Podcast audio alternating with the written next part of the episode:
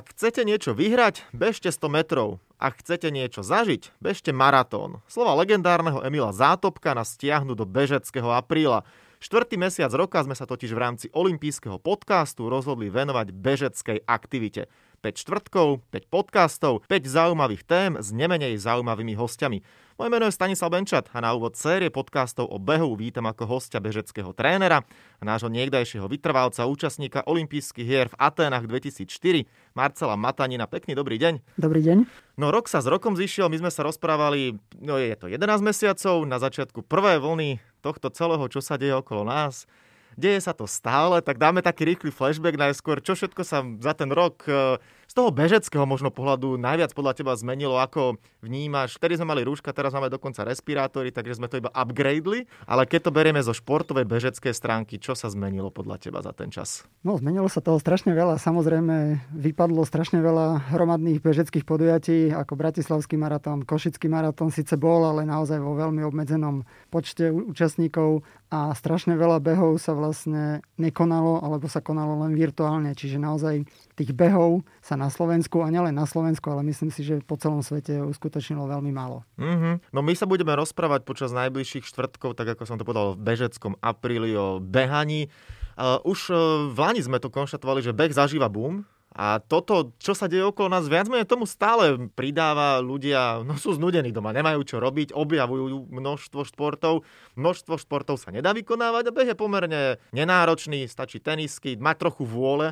Stále to teda cítiš tak, že beh a ten boom je a bežcov pribúda? Určite áno, ja to vidím vlastne u nás doma v Ivanke pri Dunaji tým, že bývam pri cyklistickom chodníku, tak naozaj tých bežcov rekreačných, výkonnostných, všelijakých, ktorí začínajú pomaličky. Je naozaj veľa, samozrejme, ešte k tomu pripadá aj cyklistika, ktorá sa momentálne takisto veľmi rozvíja. Ale naozaj v tom behu je stále ten boom cítiť a tí ľudia chcú naozaj športovať. Presne mm-hmm. ako bolo povedané, k tomu človek nepotrebuje skoro nič. Naozaj dobré tenisky, nejaké ľahké oblečenie a môže vyraziť. Jasne. No tak poďme sa teda zamerať a rozprávať o behu. Aké sú najväčšie benefity behu pre zdravie človeka, keď si niekto už teda povie a odhodlá sa a zdvihne sa z toho gauču, že ide pre seba niečo urobiť? Prečo by mal práve behať? Tak veľa ľudí to robí naozaj kvôli tomu, aby si vyvetralo hlavu po tom celom dni, ale samozrejme nie je to len to. Sú to aj endorfíny, ktoré sa pri tom vytrvaleckom športe vlastne ako takom vyplavujú. Teraz som čítal nejakú štúdiu, kde vlastne bolo potvrdené, že tie endorfíny vlastne sa podobajú skôr až k drogám, ako k takej marihuane alebo k niečomu, čiže navodzuje to takýto stav, čiže myslím si, že veľa ľudí to nadchne aj kvôli tomuto.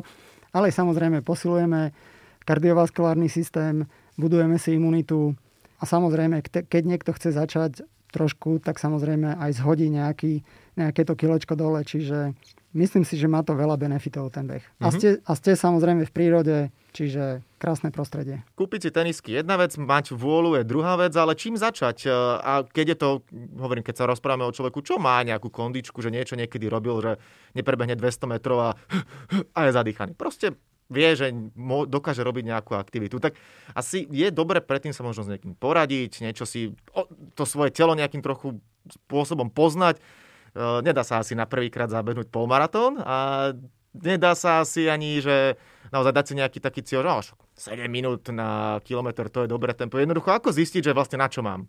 Naozaj je fajn si niečo predtým prečítať, prípadne sa poradiť. Tých bežeckých komunít je naozaj strašne veľa, čiže dá sa to vykomunikovať zavolať, napísať. Je to naozaj fajn sa poradiť pred tým samotným štartom a samozrejme treba začať hlavne pomaly. Veľa ľudí to robí nesprávne a je veľa bežcov, ktorí behávajú len rýchlo, čo nie je dobre, čiže naozaj, keď chce niekto začať, najlepšie je začať rýchlosťou takou, aby v prípade, že má niekoho vedľa seba, aby sa s ním vedel rozprávať. Mm-hmm. Je to taký, taký laický v podstate pohľad na to, ale pokiaľ naozaj človek začína a nemá za sebou nejaké funkčné testovanie, kde mu tie tepy presne určia, v akej tepovej frekvencii by sa mal pohybovať, tak toto je úplne najjednoduchšie bez ničoho, aby sa vedel s niekým rozprávať. A naozaj si určiť cieľ, že chcem bežať 20-25, maximálne do 30 minút takýmto tempom, ako na začiatok je to úplne super. Pokiaľ by to človek nezvládol, že tá kondička naozaj po nejakom tom čase je oveľa nižšia, ako bola predtým, tak skúsiť bežať 5 minút, potom zase nejaké 2-3 minútky dať chôdzu, a zase 5 minút taký, takým indiánskym behom v podstate. A to časom, tréningom v podstate sa človek dostane do toho, aby naozaj mohol tých 30 minút odbehnúť v kuse. Mm-hmm. Myslím si, že tu keď poviem, že aký terén si vyberie, je to úplne jedno. Asi kdo, kde sa lepšie cíti, či je to pre niekoho nejaký mestský okruh, ideálne príroda samozrejme, ale, alebo teda kolečko to už asi o tom nastavení človeka, že čo a ako, ako sa kde cíti. Určite áno, akože v Bratislave je veľa možností a veľa krásnych miest, kde sa dá behať. V podstate, či chceme výjsť na železnú, či na kolibu. Karpaty sú nádherné, sú trošku kopcovité, ale, ale sú krásne. A samozrejme aj tu v meste Sadianka kráľa, nábrežie.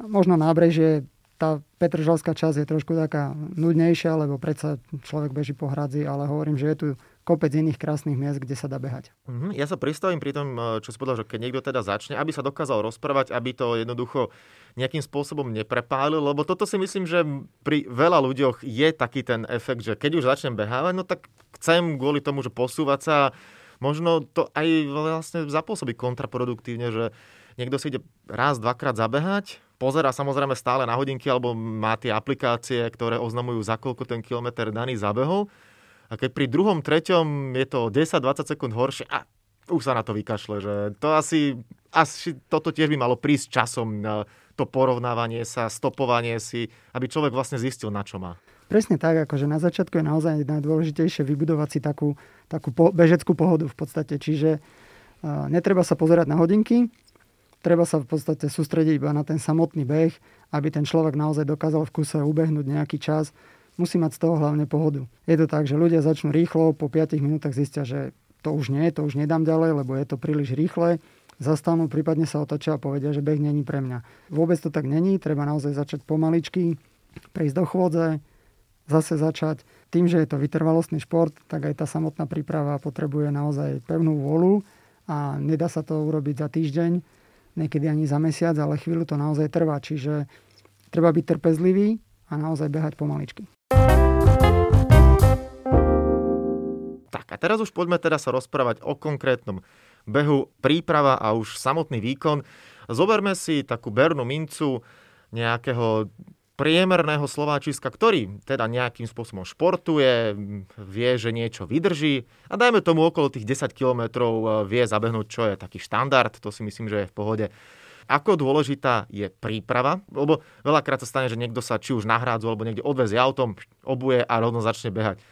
To asi nie je úplne najlepšie. Nejaká krátka rozcvička, príprava by tam mala byť, alebo na takúto vzdialenosť to možno ani netreba. Záleží presne, ako, o aký druh tréningu ide. Lebo pokiaľ ideme len naozaj nejaký voľný beh, naozaj v pomalom tempe, tak tá rozcvička môže byť naozaj krátka, v podstate trošku natiahnuť a môže človek vybehnúť, lebo tým, že to nebude intenzívne, tak tie svaly budú mať dostatok času na to, aby sa zahriali a v podstate nebudú hneď prepínané na začiatku. Čiže možno skôr niekde na otočke alebo po behu naozaj urobiť taký dôkladnejší stretching. Pokiaľ ten tréning je zameraný na, nejaké, na niečo rýchlejšie, intervaly, tempový beh, tak skôr by som odporúčal naozaj na začiatku zase tiež nejakú krátky rozklus, potom robiť dôkladnú rozcvičku, bežeckú abecedu, a až na potom samotný tréning. Poďme sa teda pristaviť pri tom výraze bežecká abeceda. Čo to vlastne je, z čoho sa skladá, na čo sa zamerať?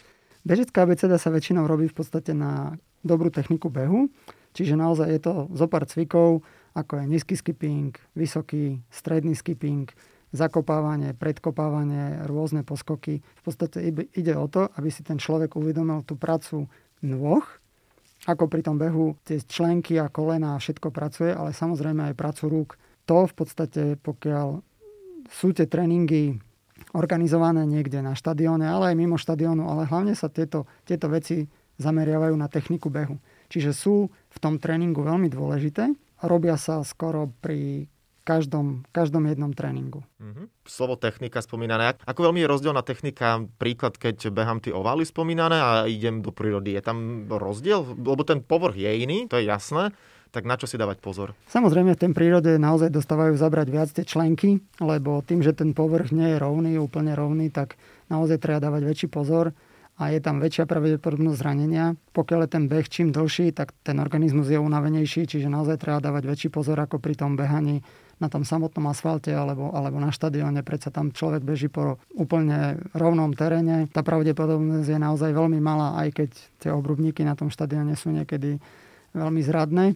Ale skôr v lese naozaj treba dávať pozor na to, aby človek si dával pozor na to, na to zranenie. Čo sa týka samotnej techniky behu, v podstate technika je stále rovnaká len tá pozornosť musí byť oveľa väčšia v teréne ako, ako na samotnej dráhe. Mm-hmm. Ja keď som raz, uh, už je to pred rokmi, takto niekde si bol zabehať a iba taký pán mňa zakričal, no dvih, vyššie dvíhaj kolena.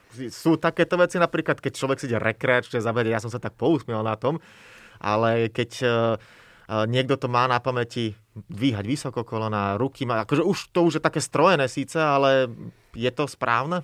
Tá technika behu sa najviac ako učí u detí, mhm. ktoré mm-hmm. začínajú vlastne s, tým, s tou atletikou a so športom, lebo ten, ten dobrý návyk sa naučia už, už v mladosti.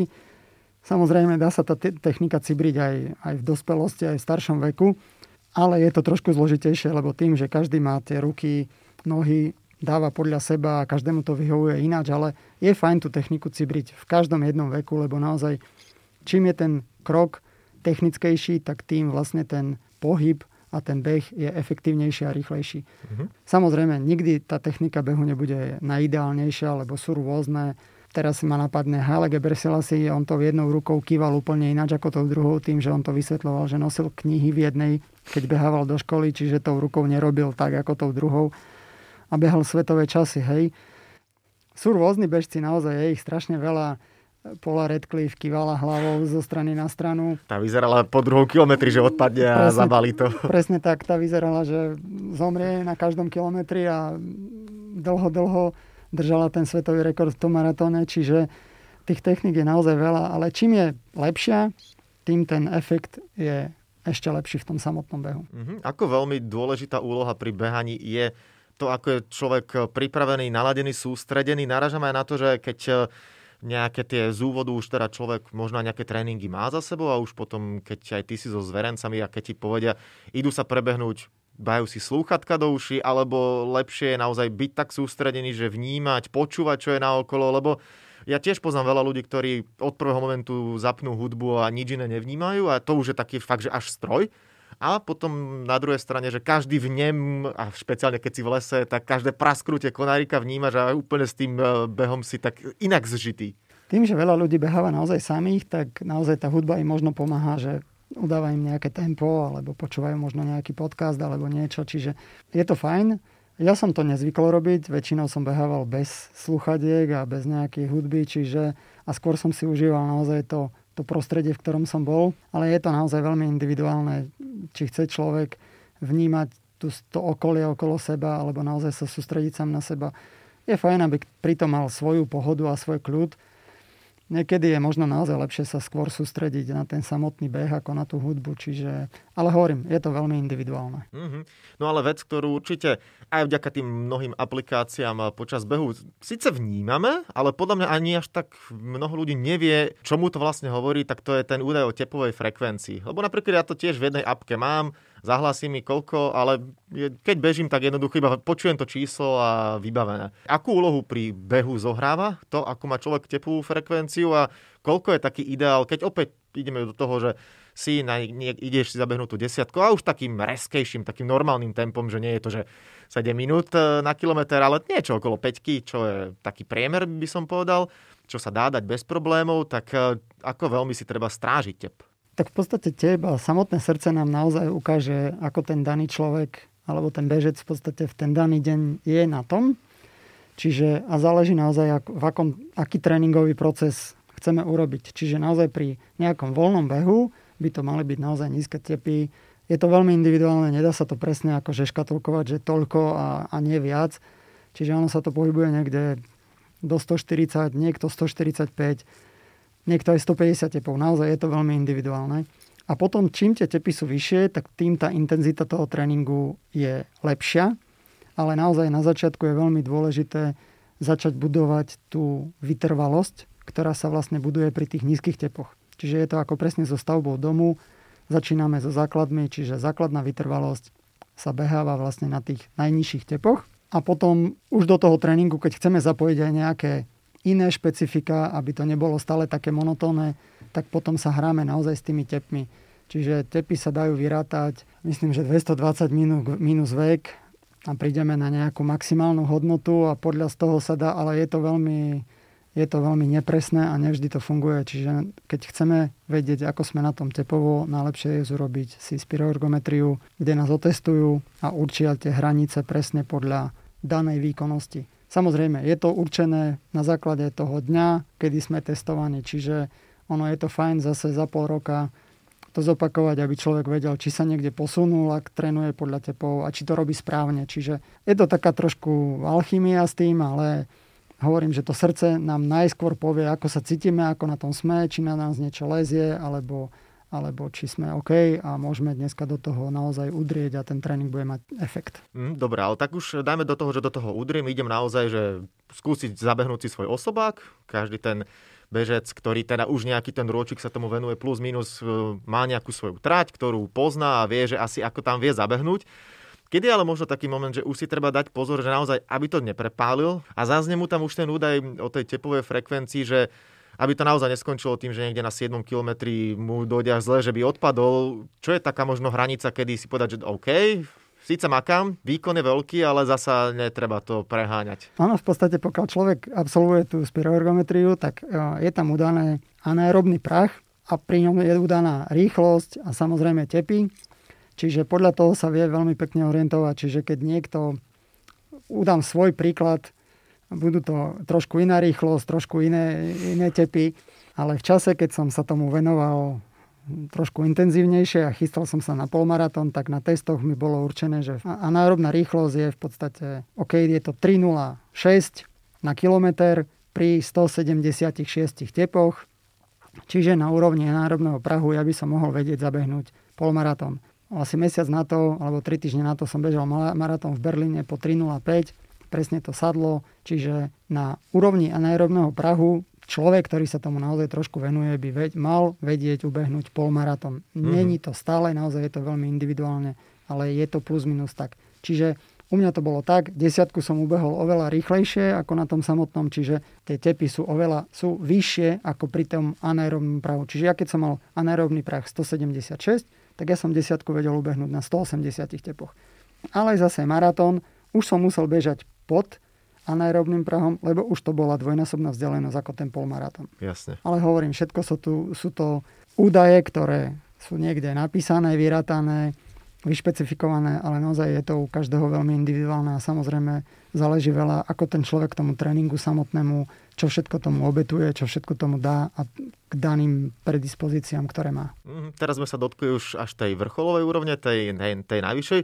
Poďme ale na absolútny začiatok ideme na ten gauč, respektíve už keď sa tí ľudia odlepia z toho gauča, ty samozrejme ako bežecký tréner asi povieš áno, ale trošku sa do toho skúsme dostať. Je beh vhodný šport na chudnutie? Určite áno. Pokiaľ naozaj človek nemá veľkú nadvahu, s tým, že by si tým behom kvázi na začiatku možno trošku ublížil, tak skôr by som odporúčal bicykel, predsa tie kolby dostanú menej zabrať. Ale pokiaľ naozaj chce zhodiť len nejaké kila a necíti sa úplne komfortne a si povie, OK, potrebujem dať dole niečo, tak ten beh je úplne ideálny prostriedok na to, aby človek tie kila nejaké zhodil. Mm-hmm. Samozrejme, tiež musí tomu tréningu dať niečo, nezhodí to za týždeň ani za dva. Je to dlhodobejší proces, lebo zase pokiaľ ten organizmus, aj keď niekto začne a pokiaľ ten organizmus naštartuje na to, v podstate, aby vôbec tie kila išli dole, tak ono to naozaj chvíľu trvá. A niekedy to je naozaj mesiac, niekedy to je aj dlhšie. Niekedy je to po troch týždňoch, že naozaj to začne fungovať a niekedy naozaj tomu treba dať trošku viac času, aby sa tá, ten metabolizmus v tom tele naozaj naštartoval a tie, tie kila išli pomaličky dole. Mm, a teraz si zoberme druhú rovinu ľudí. Tí, čo ani nepotrebujú chudnúť, ale chcú posilniť kardiovaskulárny systém. Je beh na to určený, alebo možno ho mať len ako doplnkovo? Určite áno, akože ten kardiovaskulárny systém takisto tým, že tie, to riečisko sa dostane, dostane naozaj do pohybu a, a v podstate to, tá intenzita toho tréningu tam nejaká je stále, čiže to srdce bije, čiže naozaj no, aj to je veľmi dobrý prostriedok. Samozrejme je fajn potom možno ísť aj do nejakého gymu, netreba zabúdať na to, že ten kor je veľmi dôležitý aj pri tom behu a pri v podstate každom, každom jednom športe, aby, aby to telo udržalo pokope v odzovkách, ale aby to bolo spevnené, čiže Čiže je fajn nevenovať sa len čisto, čisto možno behu, ale je, je dobre tam zapojiť aj nejaké iné športy a, a aj to posilňovanie Nemusia to byť super vysoké váhy, ale so svojím telom úplne je to v pohode. Mm-hmm. No a v rámci prvého podcastu Bežeckého apríla začali sme témou korony a tak trošku premostím vlastne aj teraz. Ten rok je veľmi zvláštny a celá doba, ktorú žijeme, je veľmi zvláštna. Ty už si aj na úvod to poznamenal a povedal, že preteky sa viac menej presunuli do virtuálneho sveta celý ten virtuálny svet udáva tón vlastne toho všetkého, čo momentálne žijeme.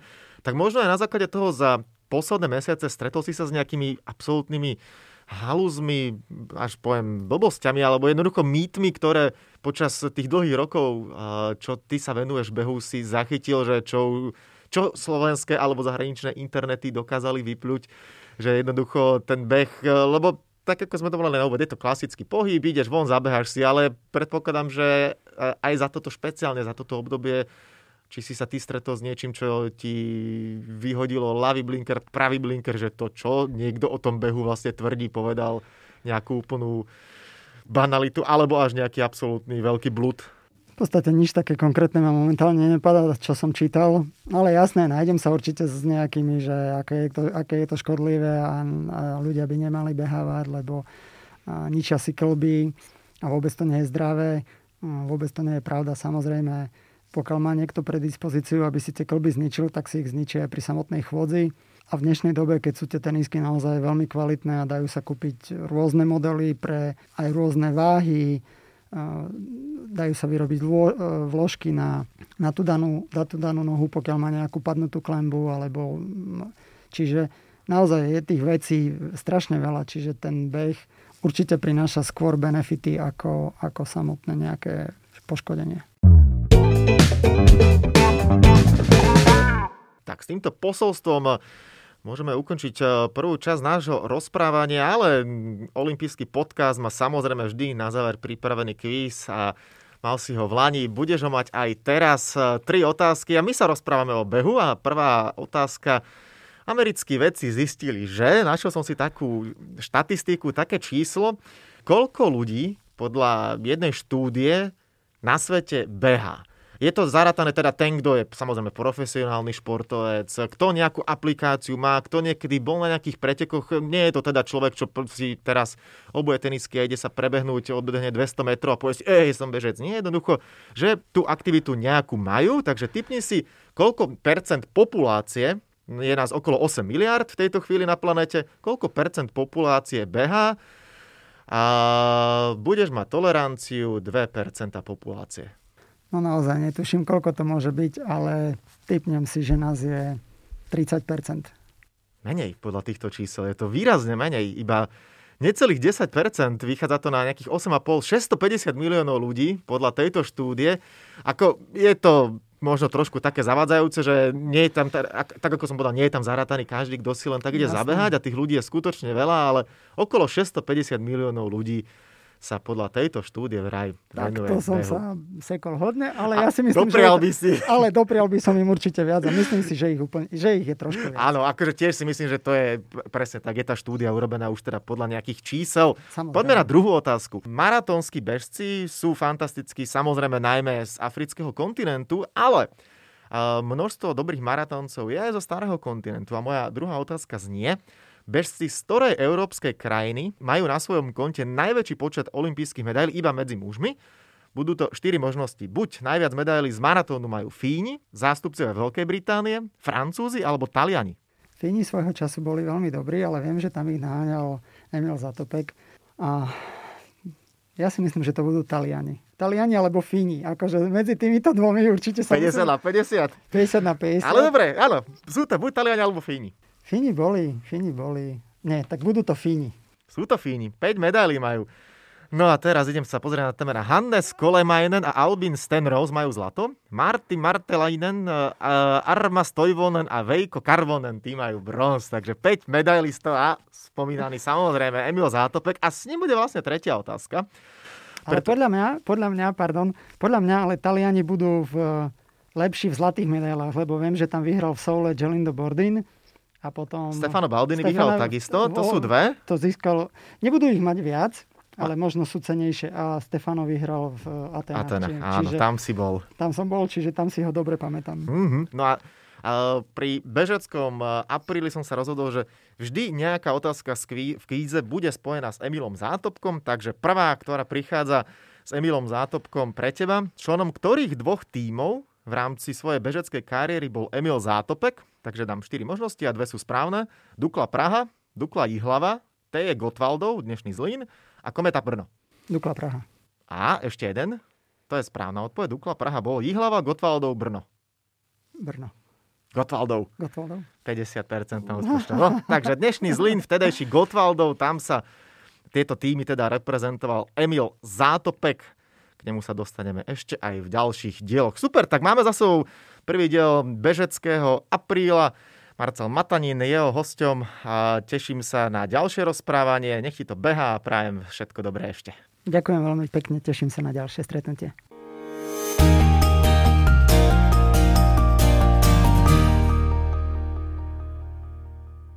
Tak, a to je na tentokrát všetko. Dúfam, že sa vám náš podcast páčil. Prihláste sa na jeho odoberanie vo svojej podcastovej mobilnej aplikácii na platformách Google Podcasty, Apple Podcasty a Spotify. Podcast môžete podporiť tým, že ho odporúčite niekomu z okolia alebo náš podcast ohodnotíte na Apple Podcastoch, veľmi nám to pomôže. Všetky olympijské podcasty nájdete na stránke www.olympic.sk lomka podcasty. Svoje postrehy, názory na aktuálny podcast mi pokojne napíšte na môj mail stanobencat.gmail.com Rovnako tak mi môžete napísať tipy, s kým alebo na akú tému by ste chceli počuť podcast v budúcnosti. Volám sa Stanislav Benčat a budem sa tešiť na vás pri ďalšom dieli. Tak teda zatiaľ sa majte a všetko dobré. Olympijský podcast vám prinášajú exkluzívny partner spoločnosť Typos, generálni partneri 4F a Toyota a hlavní partneri Bila, SPP a Matador.